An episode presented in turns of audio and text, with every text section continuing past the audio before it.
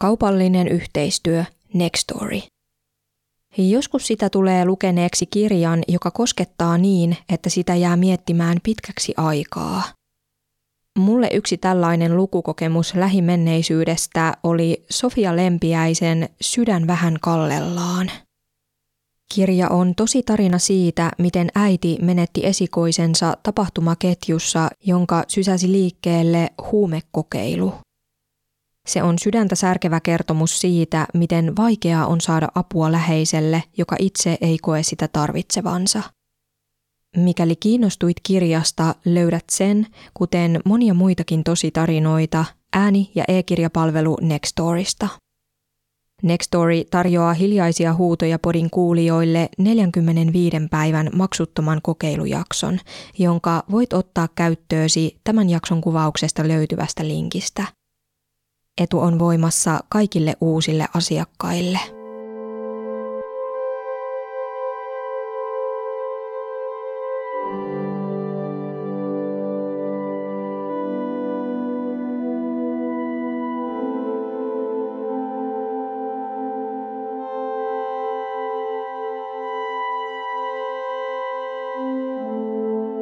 Koralliriutalla ajelehtii hylätty vene.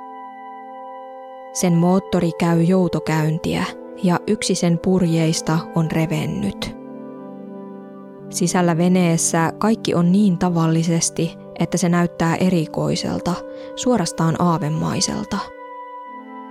Pöytä on katettu, sanomalehti lojuu avoimena, tietokone on päällä, radio ja muut laitteet toimivat – mitä on tapahtunut miehistölle, joka vaikuttaa kadonneen tuhkana tuuleen tai aaveina aallokkoon? Hei vaan, täällä taas Janita ja hiljaisia huutoja. Tämä on Mysteeri- ja True Crime podcast, joten käsiteltävät aiheet ovat paikoin synkkiä, väkivaltaisia ja mahdollisesti ahdistavia – Kuuntelethan siis oman harkintasi mukaan ja mikäli jokin aihe tuntuu juuri sulle sopimattomalta, toivottavasti löydät sopivampaa kuunneltavaa mun muiden jaksojen joukosta. Tällä kertaa mulla ei ole erityistä sisältövaroitettavaa. Tällä viikolla ollaan jälleen vesillä, kuten tavallaan oltiin viime viikollakin, mutta aivan erilaisen tapauksen parissa – Derek Barron oli Länsi-Australiassa asuva mies, joka oli vuonna 2006 50 puolimatkassa 60. Hänet tunnettiin yleisesti kutsumanimellä Des, joten käytän hänestä itsekin tässä jaksossa kyseistä nimeä. Desin elämä oli vakiintunutta. Hän oli ollut naimisissa vaimonsa Jenniferin kanssa liki 30 vuotta ja parilla oli kaksi jo hyvän aikaa sitten aikuistunutta poikaa. Muutoksiakin oli kuitenkin tapahtunut, sillä Des oli jäänyt työstään osa-aikaiselle eläkkeelle – hän oli ammatiltaan lattian tekijä, mutta raskas fyysinen työ oli aiheuttanut hänelle selkäongelmia, joiden vuoksi hän ei enää kyennyt koko aika työhön.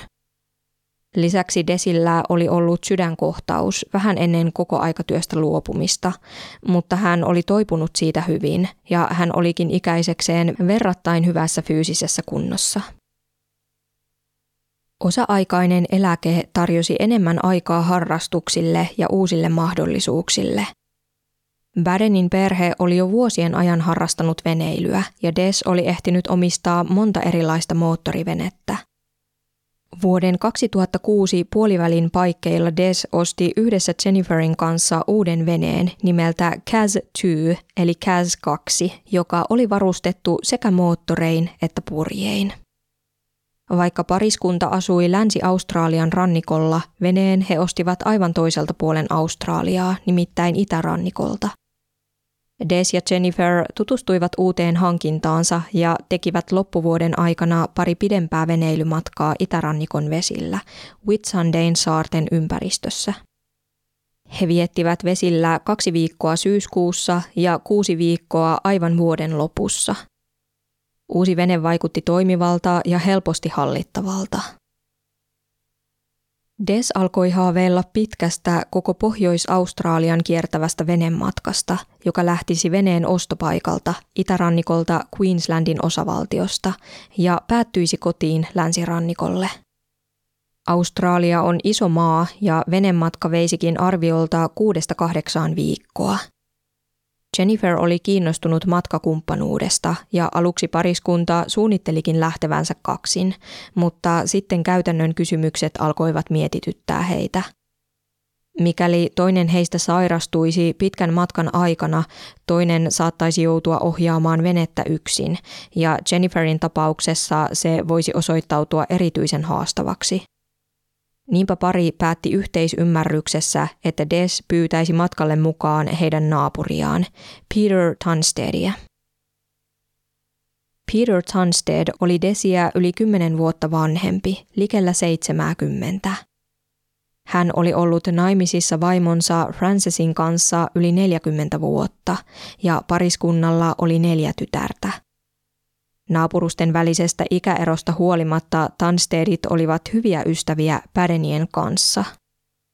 Erityisesti Des ja Peter olivat läheisiä, sillä Des vietti osa-aikaisen eläkkeensä tarjoamaa vapaa-aikaa yhdessä Peterin kanssa, joka oli jo kokonaan eläköitynyt kaupan alan töistään.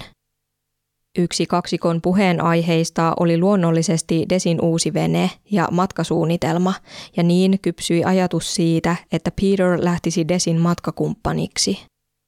Kolmanneksi miehistön jäseneksi oli luontevaa kysyä Peterin nuorempaa veljeä, James Tunsteadia, jonka kanssa Peter oli harrastanut yhdessä purjehdusta. James tunnettiin yleisesti kutsumanimellä Jim tai Jimmy, joten kutsun häntä tästä eteenpäin Jimiksi. Jim oli erityisen innokas vesillä liikkuja, joka oli jopa kilpailut purjehduskilpailuissa vuosikausien ajan, ja siksi hän oli luonteva lisäys tiimiin.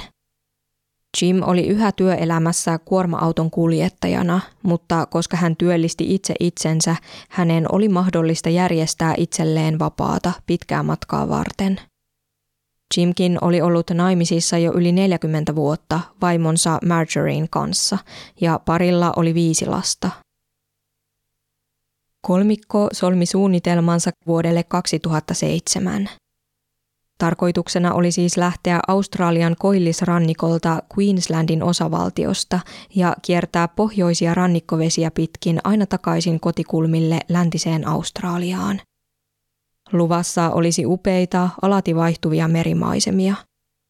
Päivät kuluisivat kalastaen ja rentoutuen, niitä näitä rupatellen. Tiedossa olisi matka, jonka kokisi ehkä vain kerran elämässä. Miehet olivat innoissaan ja se myös näkyi. Esimerkiksi Jim säilytti Desin veneen kuvaa paraatipaikalla keittiönsä pöydällä. Suunnitelma oli kunnianhimoinen, sillä rannikkoseutujenkin vedet olivat paikoin arvaamattomia, jopa petollisia. Lisäksi kaikki kolme olivat jo keski-ikäisiä. Des oli 56-vuotias, hänen naapurinsa Peter 69-vuotias ja Peterin veli Jim 63-vuotias. Ikään liittyviä terveysongelmiakin miehillä oli. Desillä ja Peterillä oli joitakin sydän- ja verisuonitautien riskitekijöitä, joihin heillä oli lääkitykset, ja Jimillä oli lonkkavaivoja, joiden takia hän ontui toisinaan. He kaikki olivat kuitenkin aktiivisia ja huolehtivat kunnostaan, ja he olivat uimataitoisia, vaikkakaan eivät huippuuimareita – Miehet eivät myöskään missään tapauksessa seilanneet soitellen sotaan, vaan he valmistautuivat kuukausien ajan. Kuten jo onkin käynyt ilmi, kaikilla oli jonkin verran kokemusta vesillä liikkumisesta, joskaan varsinaisia vesivirtuooseja he eivät olleet, ja Des oli joukon ainoa, joka oli kokenut moottoriveneiden kanssa. Ennen matkaan lähtöä he täydensivät osaamistaan entisestään. Esimerkiksi Peter kävi navigointi- ja ensiapukurssit. Kolmikko vietti tuntikausia suunnitellen reittejä, syöttäen niitä mukaan otettaville kannettaville tietokoneille ja tarkistuttaen niitä ulkopuolisilla kokeneemmilla merenkävijöillä. Iloisia suunnitelmia varjostivat tekniikkahuolet, sillä miehillä oli ongelmia tietojärjestelmän ja GPSn kanssa – Des oli veneen omistajana ja matkan alulle panijana ajoittain turhautunut ja ahdistunut siitä, etteivät asiat sujuneet suunnitelmien mukaan. Kolmikko sai onneksi apua veneen edelliseltä omistajalta, Graham Douglasilta. Vene oli ollut Grahamin omistuksessa ja aktiivisessa käytössä kahden vuoden ajan ennen kuin hän oli myynyt sen Desille – Grahamilta Desin ja tämän matkakumppaneiden kokemat vastoinkäymiset matkavalmisteluissa eivät jääneet huomaamatta, ja hän kantoikin hieman huolta. Hän jopa sanoi Desille, ettei tämän kannattaisi lähteä, mikäli tämä ei ollut vielä valmis. Matkakuume, into ja päättäväisyys kuitenkin voittivat vastoinkäymiset ja suunnitelmat lyötiin lukkoon – Pääsiäisviikonloppuna järjestettiin suuret läksiäisjuhlat ja seuraavana keskiviikkona miehet lensivät Australian poikki Queenslandin rannikolle, Early Beachille, Shoot Harbour satamaan. Sieltä Des oli veneensä ostanut ja siellä hänellä oli sille ankkuripaikka. Desin vene oli siis nimeltään Cas 2 ja se oli rakennettu vuonna 1989. Se oli valkoinen katamaraani, pituudeltaan kymmenisen metriä ja leveimmillään reilut viisi metriä. Se oli varustettu purjein ja yhdellä moottorilla. Selvittelin muuten vähän, milloin suomen kielessä tulisi puhua veneestä ja milloin laivasta, ja käsitteiden välinen ero onkin osin veteen piirretty viiva. Yhden Suomessa käytetyn määritelmän mukaan laivasta puhutaan silloin, kun alus on yli 24 metriä pitkä, koska sellaisen kuljettamiseen vaaditaan jo alan tutkinto. Puhun tässä jaksossa siis veneestä, koska Desin alus oli vain noin 10 metrinen, ja kun sitä katsoo kuvasta, ainakin mun ensimmäinen ajatus on vene. Veneitä kun voi olla paljon muitakin kuin yksinkertaisia soutuveneitä ja niissä voi olla monenlaisia mukavuuksia, kuten Desin veneessä, jonka oli määrä kuljettaa matkustajiaan monen viikon ajan. Käsin mukavuuksiin kuuluivat sisätilat, joissa oli kolme makuupaikkaa ja oleskelutila. Veneessä oli sähköt, jotka toimivat sekä dieselpolttoaineen että aurinkopaneelin välityksellä. Kaz oli siis katamaraani. Katamaraani on vene tai laiva, jota kannattelee kaksi runkoa. En ole vene- tai laiva-asiantuntija, enkä välttämättä osaa selittää näin sanallisesti, mistä on kyse, joten käytän ehkä hieman helpommin kuviteltavissa olevaa vertauskuvaa.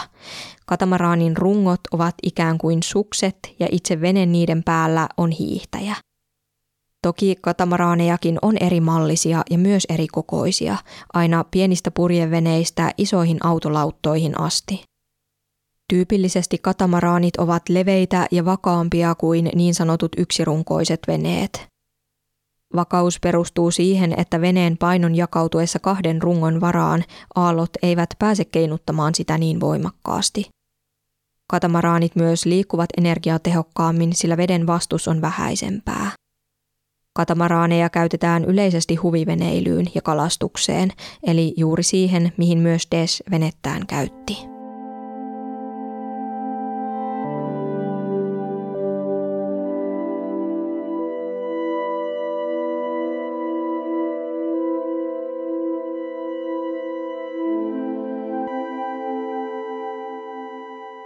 Des, Jim ja Peter viettivät muutaman päivän lähtövalmisteluiden parissa – Niitä hankaloitti se, ettei vene sijainnut varsinaisesti kiinni laiturissa, vaan se oli kytketty merenpohjassa lepäävään betonikimpaleeseen ja siitä kelluvaan poijuun.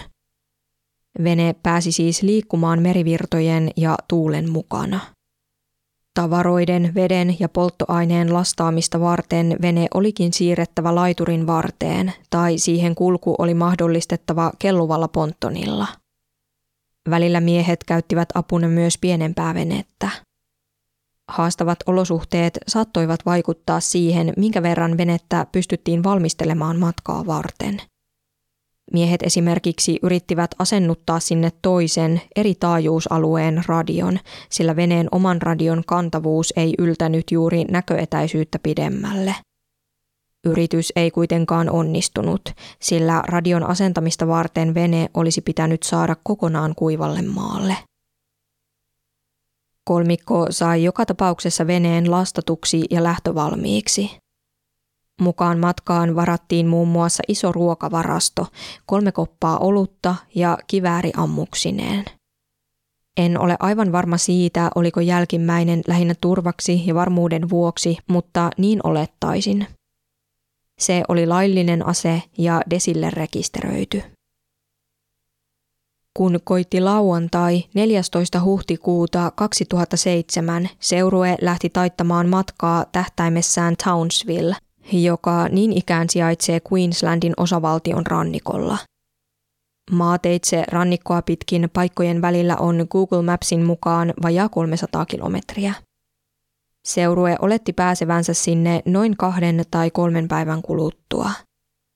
Miehet kertoivat kyseisen arvion perheilleen, sillä puhelinverkko ei välttämättä kattaisi koko reittiä, eikä yhteydenpito siten olisi mahdollista.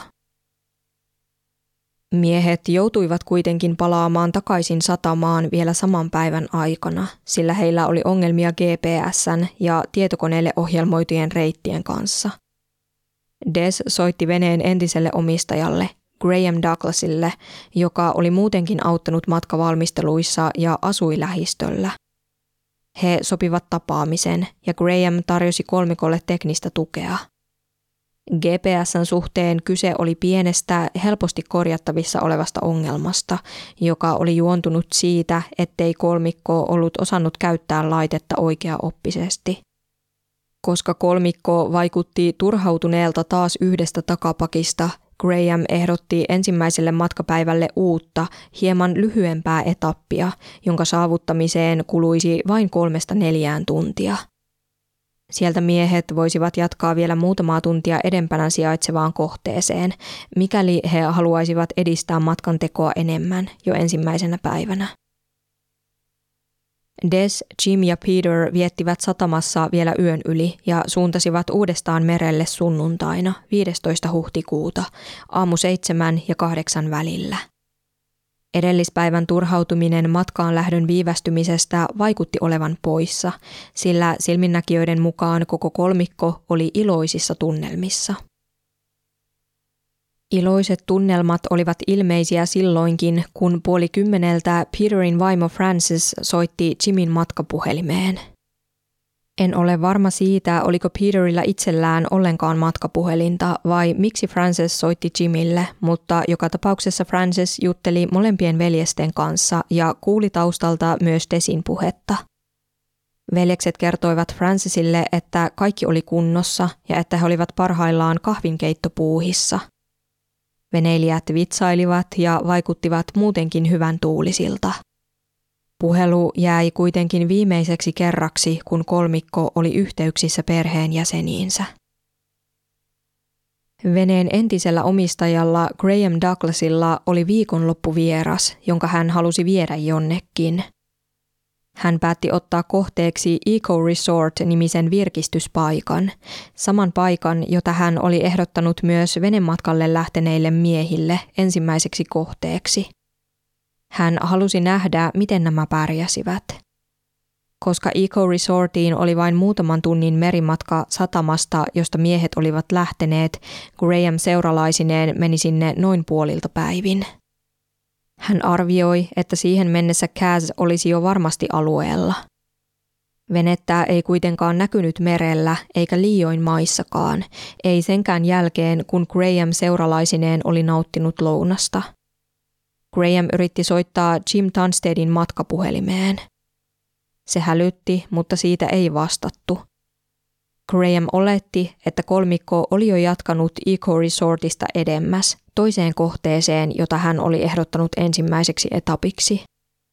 Hänellä ei ollut syytä olettaa minkään olevan pielessä – hän oli vakuuttunut siitä, että heidän erotessaan veneilijät olivat tienneet tarkalleen, mihin olivat olleet matkalla, ja GPS-ongelmatkin oli saatu ratkaistua. Kolme päivää myöhemmin, eli keskiviikkona 18. huhtikuuta, Australian tullin rannikkovartioston helikopteri lensi ison valliriutan yllä. Helikopterista havaittiin, että meressä ajelehti valkoinen vene – Iso valliriutta sijaitsee korallimeressä Australian koillispuolella, Queenslandin osavaltion rannikolla, eli samoilla vesillä, joille Des, Jim ja Peter olivat suunnanneet. Se on maailman suurin koralliriutta ja se tarjoaa uskomatonta luonnon kauneutta ja värikästä vedenalaista elämää. Se onkin yksi maailman suosituimmista turistikohteista – Veneet tai vesillä liikkujat eivät siis ole siellä mitenkään tavaton näky, mutta kenties helikopterista havaitussa veneessä huomion herätti se, että yksi veneen purjeista näytti revenneen. Miehistöstä ei näkynyt merkkejä, mutta rannikkovartiosto ei kuitenkaan arvellut sen olevan varsinaisessa merihädässä, sillä vaurioista huolimatta vene näytti liikkuvan – se eteni vähäistä kahden solmun nopeutta vallitsevien tuuliolosuhteiden mukaisesti. Helikopterin radio, joka olisi mahdollistanut yhteydenoton veneeseen ilmasta käsin, ei ollut toiminnassa, joten rannikkovartiosto päätyi ilmoittamaan venehavainnosta varmuuden vuoksi Australian etsintä- ja pelastustehtäviin keskittyneelle viranomaiselle. Helikopterista raportoitiin veneen nimeksi Cas 2, joskin myöhemmin nimi muuttui muotoon Casi 2, jota ei löydetty rekistereistä. Sekaannus aiheutti hämmennystä ja hankaloitti veneen tunnistusta. Viranomaisten arvion mukaan varsinaisen etsintä- ja pelastusoperaation käynnistäminen ei ollut aiheellista, mutta veneen miehistön hyvinvointi tulisi kuitenkin varmistaa – Niinpä alulle pantiin kiireettömämmät toimet. Veneeseen yritettiin ottaa yhteyttä radiolla, mutta kukaan ei vastannut. Selvisi myös, ettei veneestä ollut hälytetty apua, tai ainakaan kukaan ei raportoinut vastaanottaneensa hätäkutsua. Seuraavana päivänä eli torstaina vene onnistuttiin paikantamaan uudestaan ilmasta – sillä kertaa vene näytti vieläkin epäilyttävämmältä kuin edellispäivän havainnossa. Se vaikutti nimittäin kelluvan meressä ilman minkäänlaisia merkkejä siitä, että joku olisi ohjannut sitä. Havainto herätti huolta ja paikalle lähetettiinkin pelastushelikopteri, jotta pelastustyöntekijä voisi nousta veneeseen tarkistamaan tilanteen. Mukaan lähti kaksi poliisiviranomaista, sillä ei voitu olla varmoja siitä, mitä vastassa olisi.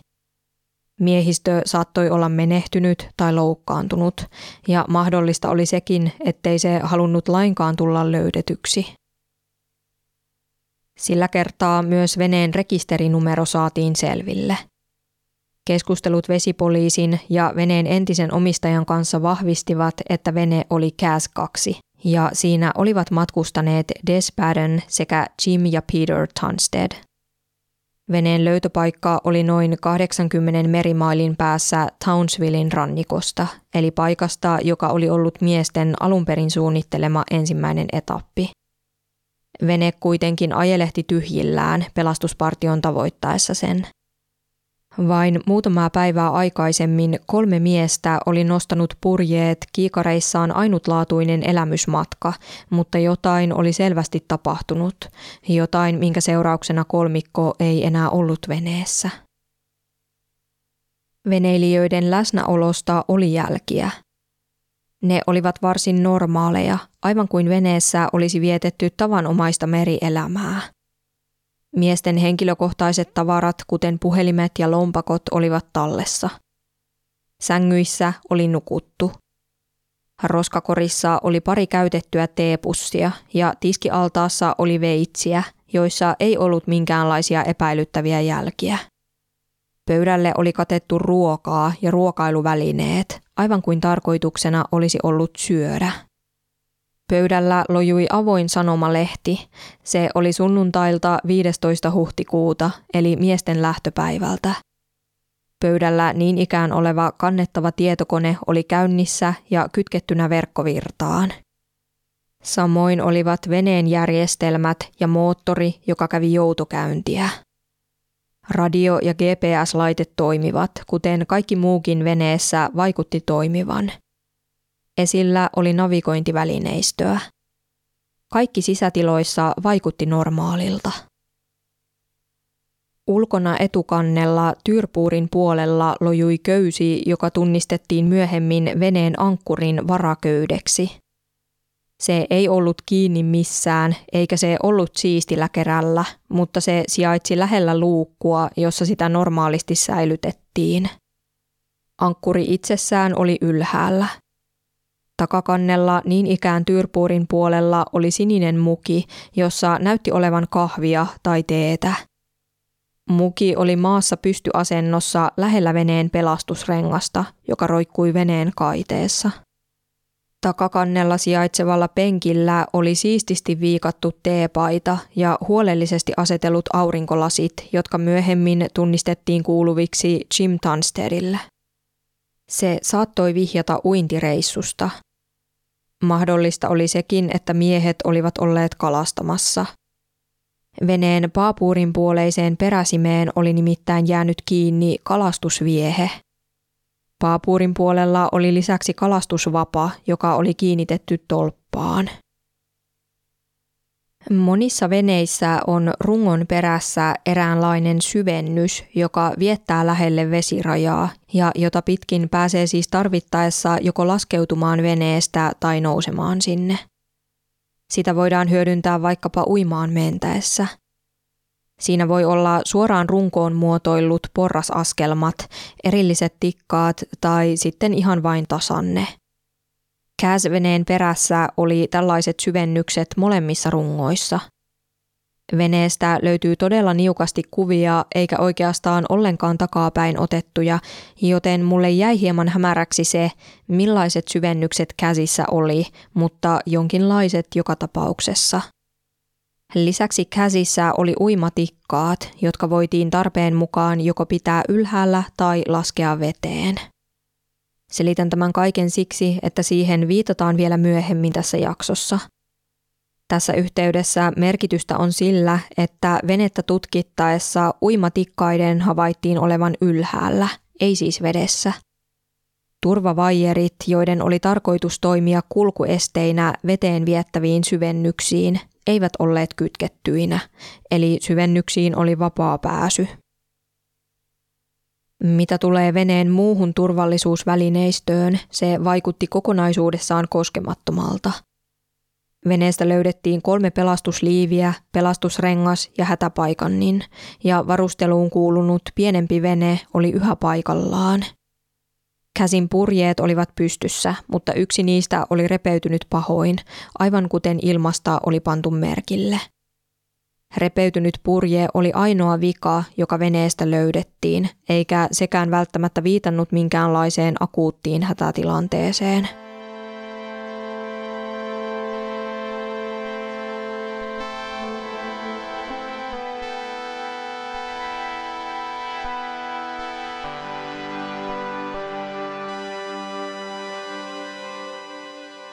Silti veneen miehistö oli poissa. Pelastustyöntekijät olivat ymmällään. Yksi heistä kuvaili myöhemmin kokemustaan veneellä aavemaiseksi. Mediakin tarttui aavemaisuuteen, sillä tapausta alettiin nopeasti kutsua nimellä Ghost Ship, aavelaiva. Omituisia olosuhteita verrattiin Mary Celeste-laivan tapaukseen vuodelta 1872. Mary Celeste oli löydetty Portugalin rannikolta vailla merkkiäkään miehistöstä tai matkustajista. Aivan kuten Mary Celestin tapauksessa, myös Käsin tapauksessa olosuhteet kirvoittivat spekulaatiota jopa jonkinlaisesta yliluonnollisesta tapahtumasta, jonka seurauksena miehistö oli kadonnut. Suht normaali podcast muuten julkaisi juuri tällä viikolla jakson Mary Celestistä, joten mikäli historiallinen aavelaiva-tapaus kiinnostaa, suosittelen navigoimaan sen pariin. Tutkijat alkoivat kerätä käsin GPS-laitteesta tietoa, joka mahdollistaisi aluksen siihen astisen matkan jäljittämisen ja saattaisi auttaa etsintäalueen rajaamisessa.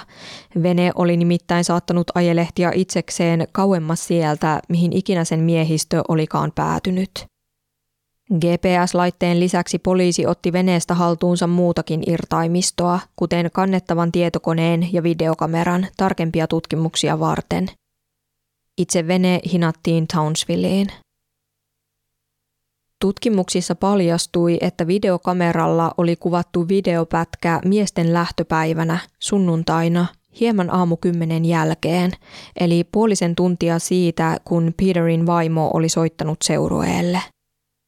Videokuvan perusteella kameran takana oli Jim, joka selosti tapahtumia.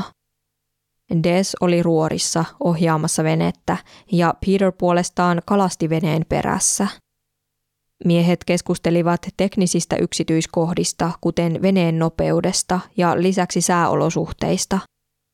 Horisonttiin oli nimittäin kerääntynyt tummia myrskypilviä.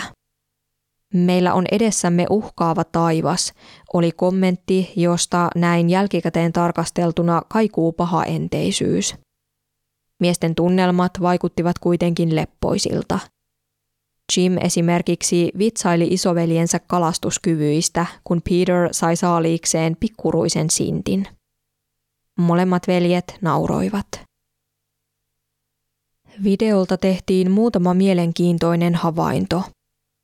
Siinä Desin vieressä oli sininen muki, siis samanlainen, joka löydettiin myöhemmin pelastusrenkaan läheltä – Jimin teepaita ja aurinkolasit, jotka myöhemmin löydettiin takakannen penkiltä, eivät videolla vielä olleet siellä.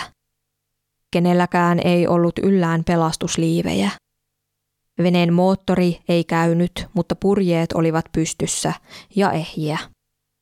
Turvavaijerit, joita käytettiin kulkuesteinä veneen perässä oleviin vesirajaan johtaviin syvennyksiin, eivät olleet paikallaan, aivan kuten ne eivät olleet paikallaan myöhemminkään veneen löytyessä. Kalastusvapa, joka myöhemmin löydettiin veneen perästä, oli juuri se, joka oli videolla Peterin käytössä. Köysi, joka löydettiin kannelta, näkyi videolla olevan kiinnitettynä veneen perään. Se seurasi veneen vanavedessä. Mulle jäi hieman epäselväksi se, miksi köysi roikkui veneen perässä, vai oliko se mahdollisesti vain jäänyt siihen aiemmasta ankkurikäytöstä. Köysihän oli ankkuriköysi. Meri oli aallokkoista ja aaltojen joukossa näkyi satunnaisia vaahtopäitä. Miesten videolla keskusteleman mukaisesti veneen menosuunnassa siinsi myrsky – Miesten lähtöpäivänä, sunnuntaina ja sitä seuranneena maanantaina todella oli raportoitu merellä rajuhkoa säätä ja kovaa tuulta. Monen videolla näkyvän yksityiskohdan voitiin siis katsoa viittaavan siihen, että se, mikä ikinä olikaan johtanut miesten katoamiseen veneestä, oli tapahtunut jo heidän lähtöpäivänään sunnuntaina, mahdollisesti pian aamukymmenen maissa kuvatun videon jälkeen. Sama sininen muki, sama kalastusvapaa. Mahdollisesti vihiä antoi sekin, että sisätiloista oli löydetty sunnuntain lehti, joka oli ollut avoinna, vaikka toki joku olisi voinut lehteä vielä myöhemminkin lukea. Lisäksi veneen sisätilojen tarkemmissa tutkimuksissa oli havaittu, että veneen kalenterista oli ruksattu yli lauantai-päivä, mutta ei sunnuntaita tai mitään sitä seuranneista päivistä. Vielä vahvempi vihje oli se, ettei kukaan ollut kuullut miehistä sitten sunnuntain. Kun miesten katoamisesta tiedotettiin, nousi pintaan joitakin näköhavaintoja. Osassa havainnoista niiden tekijät eivät tosin olleet varmoja siitä, oliko kyseessä ollut juuri Cass, ja ajankohdistakin oli hieman epäselvyyttä. Lähtöpäivän jälkeisinä maanantaina ja tiistaina oli kuitenkin tehty alueella useampi havainto, joiden mukaan tuntomerkkeihin sopineella aluksella oli ollut revennyt purje, eikä sen miehistöä ollut näkynyt. Esimerkiksi Gillian niminen kaupallinen kalastusalus oli seilannut maanantaina samoilla rannikkovesillä kuin Cass – Gillianin miehistö oli pannut merkille käsin tuntomerkkejä vastanneen veneen, joka oli ajelehtinut päämäärättömän näköisenä vailla merkkiäkään miehistöstä, yksi purjeistaan riekaleina. Gillianin kapteenin mukaan vene oli ajelehtinut alueella, jolla oli epätavallista kohdata sellaisia veneitä, sillä siellä oli matalaa vettä ja kivikkoja – hän ei kuitenkaan ollut tullut ajatelleeksi, että veneen miehistö olisi saattanut olla merihädässä, ja niinpä Gillianilta ei ilmoitettu viranomaisille. Kapteeni kertoi lisäksi noudattamastaan säännöstä, jonka mukaan toisen veneen läheisyyteen ei ollut menemistä. Tiistaina kahden eri kalastusaluksen miehistön jäsenistä useampi oli havainnut veneen riuttojen lomassa purjerevenneenä, vailla näkyviä merkkejä miehistöstä. Moni oli kuitenkin tulkinnut veneen navigoivan riuttojen lomitse tarkoituksellisesti, eivätkä hekään siis olleet yrittäneet ottaa siihen yhteyttä radiolla tai lähestyä sitä. Yhden silminnäkijän mukaan vene oli ollut paikallaan kuin ankkuroituna, purjeet alhaalla – mutta kyseinen todistaja oli ollut kaukana, monen mailin päässä. Ainoaksi jäänyt radiohavainto oli tehty sunnuntai-iltana monta tuntia Jim Tunstedin kuvaaman videon jälkeen, mikä saattoi viitata siihen, että miehet olisivat vielä silloin olleet veneessä – Veneen entinen omistaja Graham Douglas oli maissa veneilijöitä auttaessaan suositellut, että miehet ilmoittaisivat silloin tällöin sijaintinsa radiolla Australian vapaaehtoisille meripelastusjärjestöille. Ja miehet olivatkin ilmeisesti ottaneet neuvosta vaarin ja ilmoittaneet olevansa George Pointin kohdalla. Radiohavaintoon liittyi kuitenkin useita epävarmuustekijöitä – sen kirjannut meripelastusjärjestön jäsen oli merkinnyt sijaintitiedon ajankohdaksi sunnuntai-illan kello 18.45, mutta myöhemmin hän myönsi saattaneensa unohtaa kirjata koko viestin silloin, kun se oli todella saapunut, ja kirjata sen muistinvaraisesti vasta sitten, kun hän seuraavalla viikolla oli kuullut käsin miehistön katoamisesta.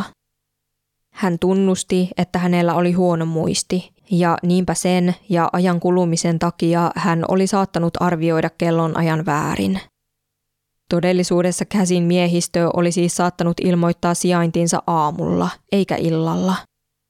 Aamu sopi arvioituun aikajanaan paremmin, sillä Jim Tunstedin kuvaaman videon maisemista ja veneen GPS-tiedoista pystyttiin päättelemään, että vene oli sunnuntai-aamupäivänä todella ollut George Pointin kohdalla – Loogistakin se oli, sillä George Pointiin oli suunnilleen parin tunnin matka sieltä, mistä miehet olivat lähteneet. Mikäli vene olisi ollut samassa sijainnissa vielä illallakin ja sen miehistö olisi ollut paikalla ja kunnossa, siinä ei ainakaan näennäisesti olisi ollut mitään järkeä. Joko miehet olisivat päättäneet viettää ensimmäiset päivänsä paikallaan kalastaen, tai sitten he olisivat kohdanneet lisääkin GPS-ongelmia. Veneen tietojärjestelmien tarkemmissa tutkimuksissa vahvistui entisestään se käsitys, ettei venettä ollut ohjattu sitten sunnuntaipäivän. GPS-tietojen mukaan alus oli sunnuntaista saakka ajelehtinut itsekseen tuulen ja merivirtojen mukana. Veneen järjestelmien ja Jimin kuvaaman videon avulla saadut sijaintitiedot auttoivat tutkijoita rajaamaan etsintäaluetta – se oli tarpeen, sillä miehet olivat visusti kadoksissa, eikä heistä ilmennyt havaintoja, toisin kuin veneestä. Heti torstaina, kun miesten katoaminen kävi ilmi, käynnistettiin mittavat etsinnät. Niihin osallistui useita ilma-aluksia, jotka kävivät päivän aikana läpi yli tuhannen neliömerimailin alueen. Niitä täydensivät veneet vesillä – Etsintöjä kohdistettiin niin merelle kuin maallekin ja niissä hyödynnettiin lämpökameroita. Lähistöllä sijaitsivat Whitsundayn saaret, samat saaret, joiden ympäristössä Des oli veneillyt yhdessä vaimonsa Jenniferin kanssa, ja oli olemassa pieni mahdollisuus, että mikäli miehet olivat joutuneet veden varaan, he olisivat saattaneet pystyä uimaan maihin. Miehiä etsittiin uutterasti viikonlopun yli, mutta lopulta etsinnät jouduttiin päättämään tuloksettomina. Koska miehistä ei ollut havaittu jälkeäkään, toivoa elossa löytymisestä ei juuri ollut. Lääketieteen asiantuntijat arvioivat, että mikäli miehet olivat joutuneet veteen, niin monen päivän selviäminen olisi epätodennäköistä. Kuolleiden ruumiiden olisi pitänyt nousta pintaan kolmen päivän kuluessa, mutta meri on toki valtava ja liikkeissään arvaamaton. Mikäli miehet taas olivat selviytyneet maihin, heidän olisi voinut olettaa löytyneen mittavissa ilma- ja vesietsinnöissä. Vaikka viralliset etsinnät päättyivät, kadonneiden perheenjäsenet jatkoivat omia etsintöjään – he kokivat, että viranomaisetsinnät oli lopetettu liian nopeasti ja he pitivätkin yhä kiinni toivosta. Poliisi puolestaan ilmoitti, että etsinnät voitaisiin vielä käynnistää uudelleen, mikäli aihetta ilmenisi. Se pyysi alueen aluksia kertomaan mahdollisista havainnoistaan. Valitettavasti aihetta ei koskaan ilmennyt, eivätkä myöskään omaisten etsinnät tuottaneet tulosta. Despaden sekä Jim ja Peter Tunstead jäivät kadoksiin.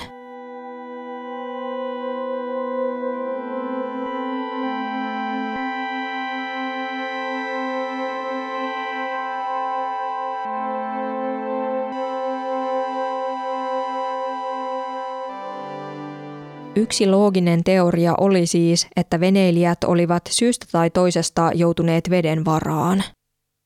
Alkujaan he olivat saattaneet mennä sinne vapaaehtoisestikin, mutta sitten oli tapahtunut jotain, minkä seurauksena he eivät koskaan olleet palanneet veneeseen. Veteen päätymisen syyksi esitettiin muun muassa sitä, että miehet olisivat menneet uimaan – Veneen kannellahan oli vaatetusta siististi aseteltuna ja veneen perässä sijaitsevien vesirajaan johtavien syvennysten turvaketjut olivat kytkemättä. Uimatikkaat tosin oli vedetty ylös, pois vedestä, mikä viitannee poispäin uimateoriasta – Venettä ei myöskään ollut ankkuroitu. Mikäli tarkoituksena olisi ollut viettää tovi paikallaan uiden, olisivatko miehet laskeneet ankkurin siksi aikaa, jottei vene ajelehtisi kauemmas? Olisivatko he laskeneet purjeetkin ja sammuttaneet moottorin kokonaan joutokäynnillä pitämisen sijaan? Uiminen ei toki ollut ainoa mahdollinen selitys vapaaehtoiseen veteen menemiseen, vaan oli saattanut tapahtua jotain, mikä oli vaatinut miehiltä toimenpiteitä veneen ulkopuolella. Vene oli saattanut esimerkiksi juuttua särkkään, vedenalaisen hiekan tai muun aineksen muodostamaan kasaumaan, minkä seurauksena miehet olivat menneet työntämään sitä vapaaksi. Vaikka kaikki kolme olivatkin uimataitoisia, oli mahdollista, että vene, jota ei ollut ankkuroitu, olikin ajautunut yllättävän kauas. Vaan olisiko se ajautunut niin nopeasti niin tavoittamattomiin, ettei sitä olisi pystynyt enää uimaan kiinni?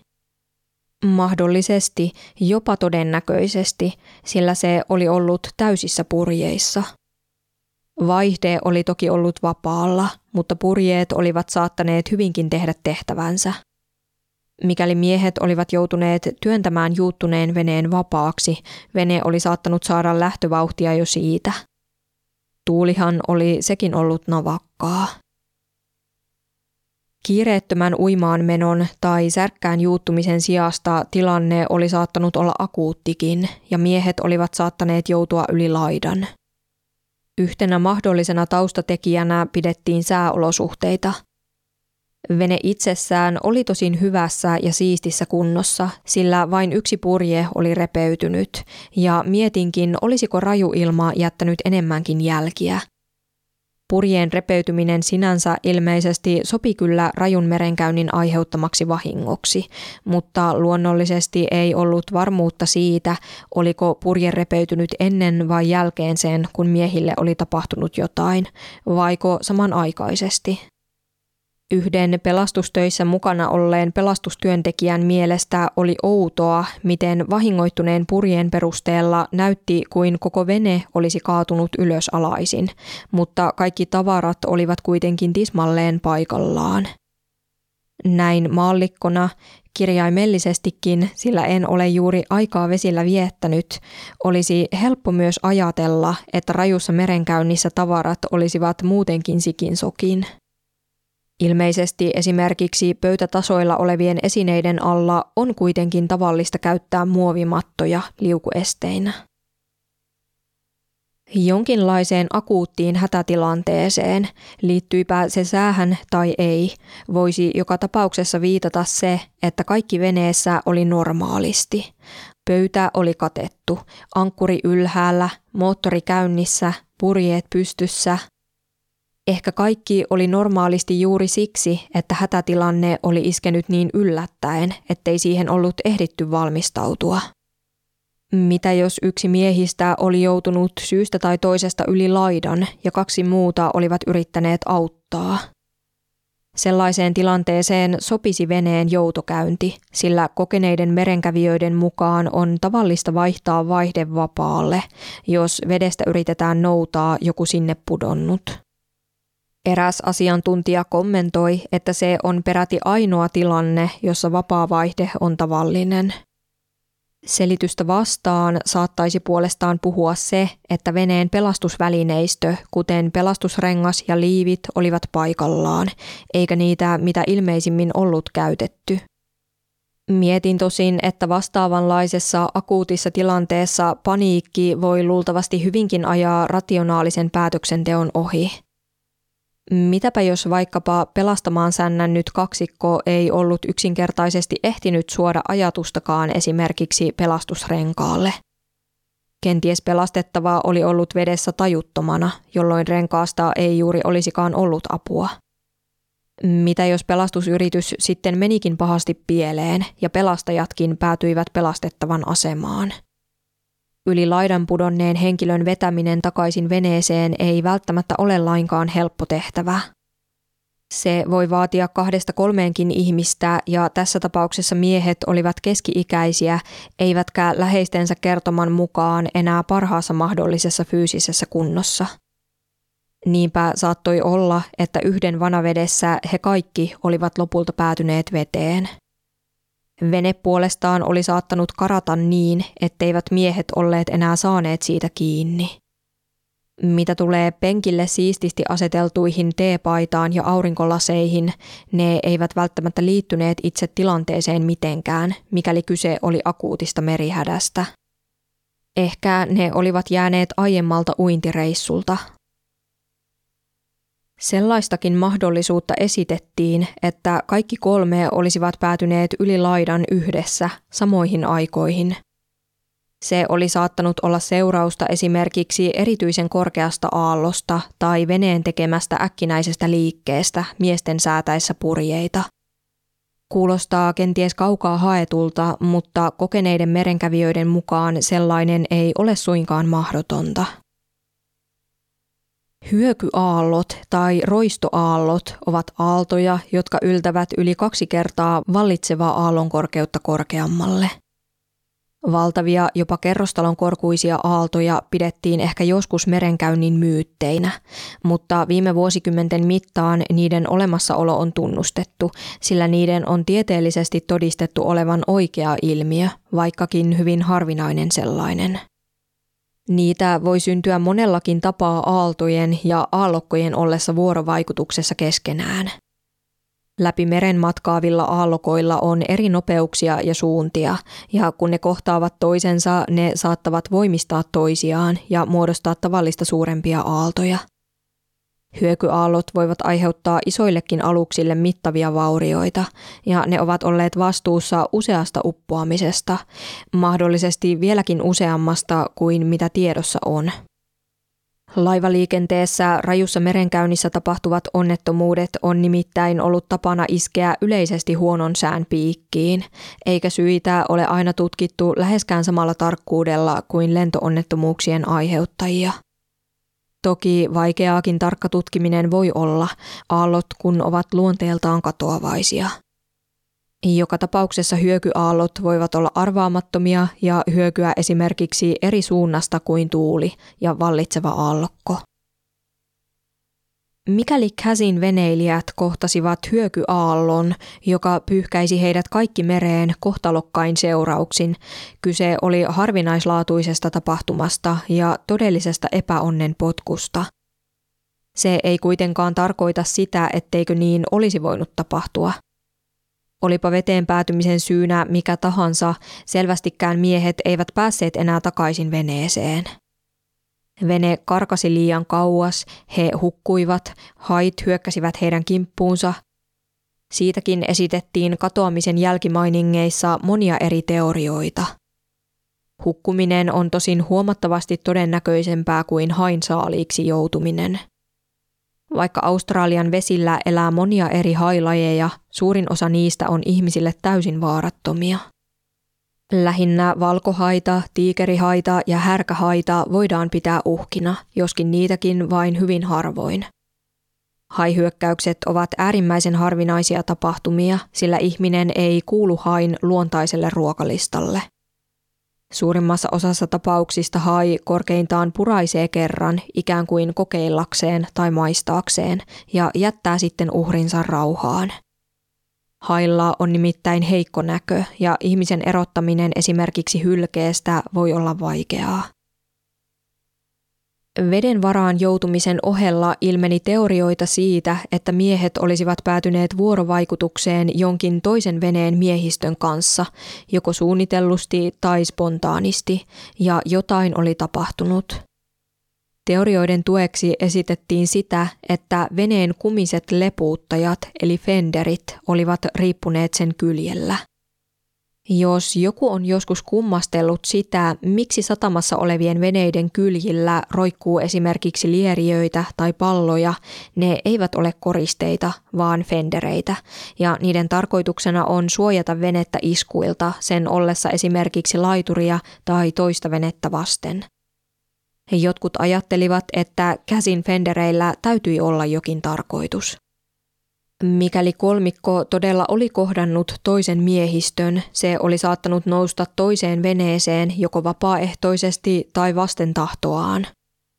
Osa spekuloi jopa, että miehet olivat mukana jonkinlaisessa rikollisessa toiminnassa, kuten huumeringissä tai vakuutuspetoksessa, ja että katoaminen saattoi olla lavastettu yhdessä toisella veneellä liikkuneiden rikoskumppaneiden kanssa. Jotkut puolestaan esittivät syyksi merirosvoja. Meistä monelle merirosvot edustavat luultavasti entisaikojen pelättyjä roistoja, jotka kenties seilasivat repaleisen pääkallolipun alla tai rettelöitsivät ja suurkuluttivat rommia, kuten Pirates of the Caribbean elokuvissa.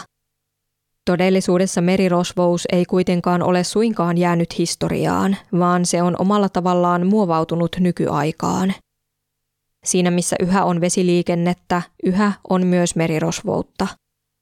Miekat ja kanuunat ovat vain vaihtuneet nykyaikaiseen teknologiaan, kuten ampuma-aseisiin, raketin heittimiin ja yönäkökiikareihin.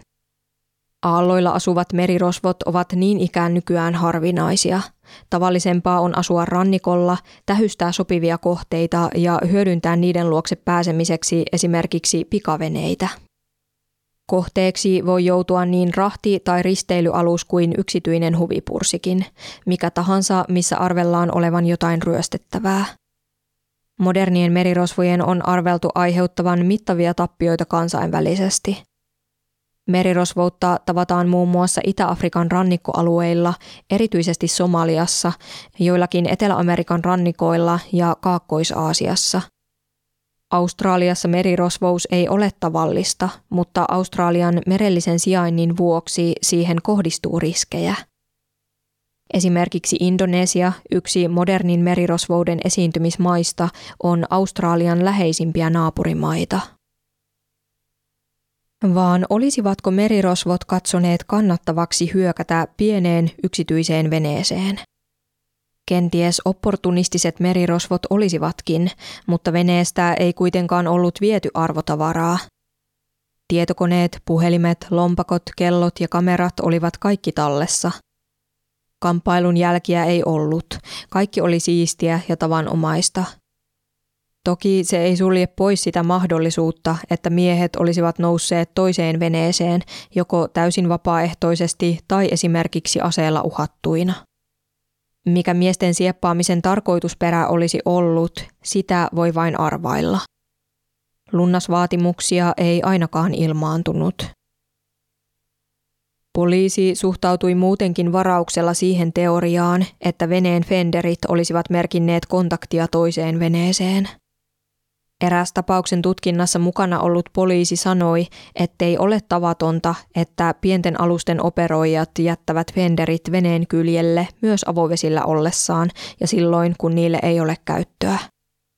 Lisäksi eräs silminnäkijä, joka oli todistanut veneen lähdön satamasta, tiesi kertoa, että fenderit olivat olleet paikallaan silloinkin. Ne näkyvät myös videolla, jonka Jim Tunstead oli veneestä kuvannut. Oli siis mahdollista, etteivät Fenderit merkinneet todellisuudessa mitään. Ei ylipäätään ollut konkreettisia merkkejä siitä, että kolmikko olisi kohdannut muita ihmisiä.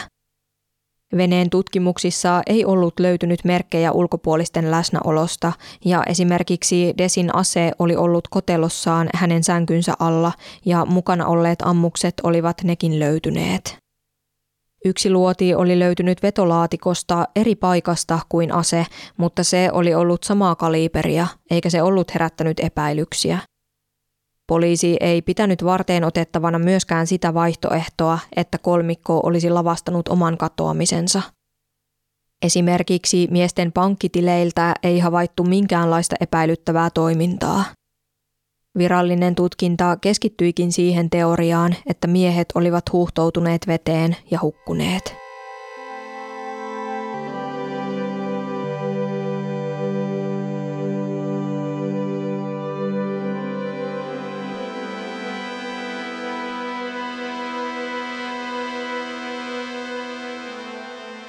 Jotkut kadonneen kolmikon sukulaiset sen sijaan olivat avoimempia sitä mahdollisuutta kohtaan, että miehet olivat joutuneet rikoksen uhreiksi. Esimerkiksi Desin sisaruksen tytär Hope arveli, että miehet olivat elossa. Hän argumentoi, ettei Fendereitä ollut mitään syytä pitää veneen kyljellä, ellei vene ollut laiturissa tai yhteydessä toiseen veneeseen. Lisäksi Hope huomautti, että katoamisen olosuhteet olivat muutenkin kummalliset. Hän kyseenalaisti esimerkiksi sen, miksi taivasalta oli löydetty vaatteita ja veneen perässä oli ollut kalastusvälineistöä, mikäli sää todella oli ollut huono. Niin ikään se, etteivät miehet olleet pitäneet pelastusliivejä, ei Hopin mielestä sopinut niin huonoon säähän, että se olisi selittänyt miesten joutumisen veden varaan kieltämättä hyviä pointteja. Mietin tosin, että mikäli hyökyaallot todella ovat niin arvaamattomia kuin kerrotaan, sellainen olisi kai voinut pyyhkäistä miehet laidan yli varoittamatta, vaikkei sää katastrofaalisen huono olisikaan ollut. Lisäksi veden varaan joutuminen oli saattanut olla seurausta hätätilanteesta, joka ei ollut merenkäynnin aikaansaannos, vaan juontunut jostakin muusta. Kaikista teorioista ja toivonkipinöistä huolimatta kadonneiden läheiset joutuivat jäämään epätietoisuuteen. He eivät kuitenkaan unohtaneet eivätkä lakanneet toivomasta, että miesten kohtalo jonakin päivänä vielä selviäisi. Erään Tanstedin veljesten sukulaisen kertoman mukaan ei kulunut päivääkään, etteikö miesten kohtalo olisi pohdituttanut ja puhututtanut lähipiirissä. Elokuussa 2008, reilu vuosi katoamisen jälkeen, käytiin Townsvilleissa kuolinsyyn tutkijan johdolla virallinen selvitys, jollainen on tavallinen epäselvissä katoamis- ja kuolemantapauksissa. Tarkoituksena oli siis selvittää, millaisissa olosuhteissa Des, Jim ja Peter olivat kadonneet ja olivatko he kuolleet. Lisäksi oli määrä arvioida etsintätoimien riittävyyttä ja sitä, oliko tapaus valottanut joitakin turvallisuusriskejä, joihin olisi syytä puuttua. Neljän päivän mittaiseen kuulemiseen osallistui liki 30 todistajaa, mukaan lukien kadonneen kolmikon läheisiä. He toivoivat selvityksen paljastavan vihdoin uutta tietoa, joka avittaisi vyyhtiä auki. Omaiset myös todistivat käsittelyn aikana – he kyseenalaistivat muun muassa sitä, miksi poliisi ei ollut venettä tutkiessaan ottanut sieltä sormenjälkiä siltä varalta, että veneessä olisi ollut joku ulkopuolinen. Lisäksi omaiset ilmaisivat tyytymättömyyttä siihen päätökseen, että viralliset etsinnät oli lopetettu niin nopeasti, vain muutaman päivän jälkeen – Omaisten ohella kuultiin silminnäkijöitä, jotka olivat tehneet havaintoja veneestä, ja viranomaisia, jotka olivat osallistuneet tapauksen tutkintaan. Todistusaineiston läpikäymisen jälkeen kuolinsyyn selvitystä johtanut osavaltion viranomainen Michael Barnes linjasi, että sekä tapauksen tutkinta että kadonneiden etsinnät olivat olleet asianmukaisia ja riittäviä. Sormenjälkitutkimus ei ollut ollut tarpeellinen, sillä mikään veneessä ei ollut viitannut rikospaikkaan. Vene oli tutkittu läpikotaisin ja huolellisesti, eikä minkäänlaista rikokseen viittaavaa ollut ilmennyt. Etsintöjen lopettamispäätöstä ei ollut tehty kevein perustein eikä liian pikaisesti, vaan asiantuntijoiden tarjoamiin selviytymisarvioihin perustuen. Barnes tosin esitti etsintöihin liittyen joitakin suosituksia siitä, että eri tahojen välistä tiedonkulkua tulisi tehostaa. Michael Barnes esitti johtopäätöksensä myös siitä, mitä veneilijöille oli tapahtunut. Hänen mukaansa näitä oli kohdannut epäonninen tapahtumasarja, jonka seurauksena nämä olivat menettäneet henkensä. Hänellä ei ollut epäilystä siitä, etteivätkö kaikki kolme miestä olisi kuolleet. Kolmannen osapuolen osallisuudesta ei hänen mukaansa ollut minkäänlaisia todisteita ja niinpä kyse oli onnettomuudesta. Barnesin arvio tapahtumien kulusta perustui kuultuihin todistuksiin, Jim Tunstedin kuvaamaan videoon ja veneen tilaan. Ennen kuin edetään sen pariin, käydään kertauksena läpi muutamat yksityiskohdat, jotka erosivat videolla ja myöhemmässä veneen tutkimuksessa. Tähän tapaukseen liittyy niin paljon erikoisia yksityiskohtia, että osa on ehkä vaikea muistaa. Videolla veneen perässä roikkui siis köysi, joka myöhemmin löydettiin kannelta lojumasta, ei siistissä kerässä eikä mihinkään kytkettynä. Jimin teepaita ja aurinkolasit eivät olleet siellä, mistä ne myöhemmin löydettiin, eli takakannen penkillä. Videolla Desillä oli sininen muki, joka jotenkin päätyi sitten veneen pelastusrenkaan viereen. Videon aikana veneen purjeet olivat pystyssä ja ehjiä, mutta myöhemmin yksi niistä oli repeytynyt. Seuraava kuvaus on siis kuolinsyyn selvityksen virallinen arvio siitä, mitä veneessä tapahtui. Sunnuntai-aamupäivänä kello kymmenen jälkeen miehet taittoivat tyytyväisinä matkaa. Syystä tai toisesta he irrottivat veneen perässä roikkuneen köyden – he asettivat sen kannelle levälleen, mahdollisesti siksi, että se kuivuisi. Jokin sai Jim Tunstedin riisumaan teepaitansa ja aurinkolasinsa ja asettamaan ne penkille, jolta ne myöhemmin löydettäisiin. Yksi ilmeinen selitys oli se, että Jim ja Peter yrittivät irrottaa kalastusviehettä, joka löydettiin myöhemmin toiseen peräsimeen juuttuneena. Siististi asetetut pukimet selittyivät siis sillä, ettei siinä vaiheessa ollut vielä hätää. Jim halusi ehkä vain välttää paitansa kastumisen tai lasien putoamisen veteen. Viehettä tavoitellessaan veljekset seisoivat syvennyksessä, joka johti veneen kannelta vesirajaan, sillä sieltä he saattoivat kurottaa peräsimeen. Sellaisessa paikassa seisominen on kuitenkin riskialtista, etenkin liikkuvassa veneessä – Putoaminen on helppoa ja takaisin pääseminen vaikeaa.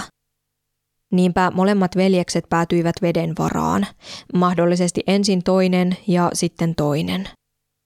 Oli kenties epäonnista, että miehet olivat aiemmin irrottaneet veneen vetämän köyden, sillä muutenhan veljekset olisivat voineet yrittää tarttua siihen kiinni. Venettä ohjaamassa ollut Des tiesi, että hänen olisi laskettava purjeet, jotta hän pystyisi peruuttamaan takaisin ja pelastamaan ystävänsä merestä. Muutenhan vene olisi vain jatkanut eteenpäin tuulen mukana.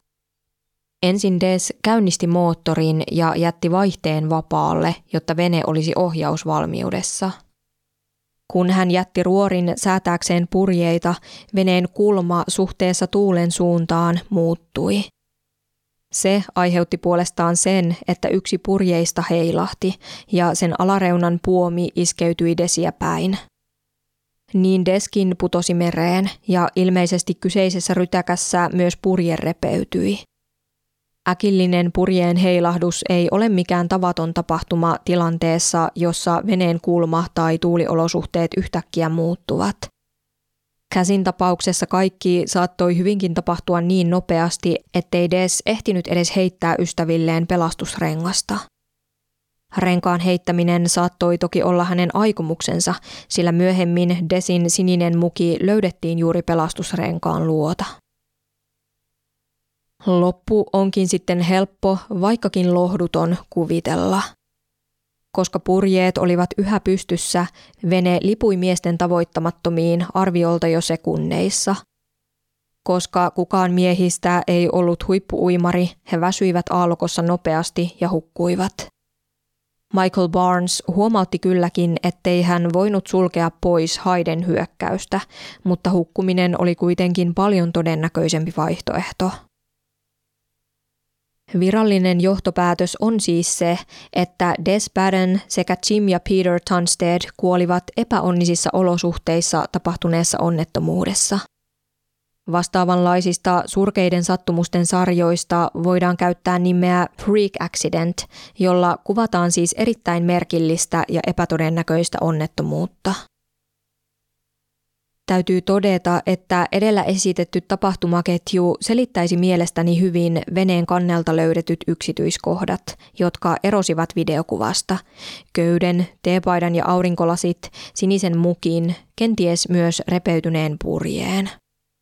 Toki tuntuu epätodennäköiseltä, että kolme miestä päätyisi mereen yksi toisensa jälkeen kuin ketjureaktiossa, mutta epätodennäköinen hän ei merkitse mahdotonta ja vieläkin käsittämättömämpiä onnettomuuksia on tapahtunut.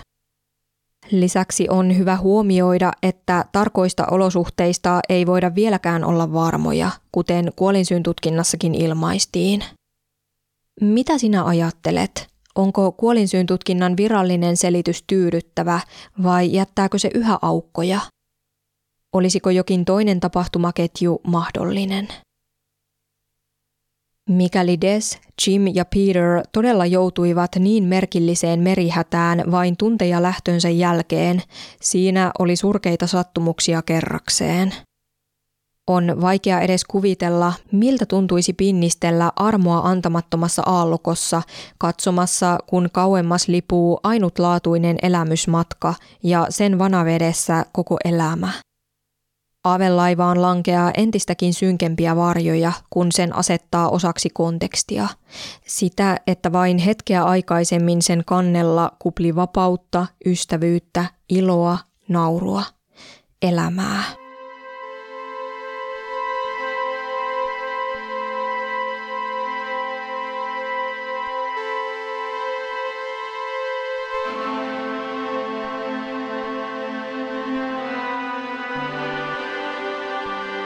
Tässä oli Hiljaisia huutoja podin 37. jakso. Toivottavasti viihdyit tämän merellisen mysteerin pyörteissä. Mulle voi lähettää palautetta ja jaksotoiveita sähköpostitse osoitteeseen hiljaisia huutoja at gmail.com tai Instagramissa, jossa podin tili on hiljaisia huutoja. Kiitokset sulle, kun purjehdit matkassa mukana. Tervetuloa ensi kerralla taas uudelle mystiselle matkalle.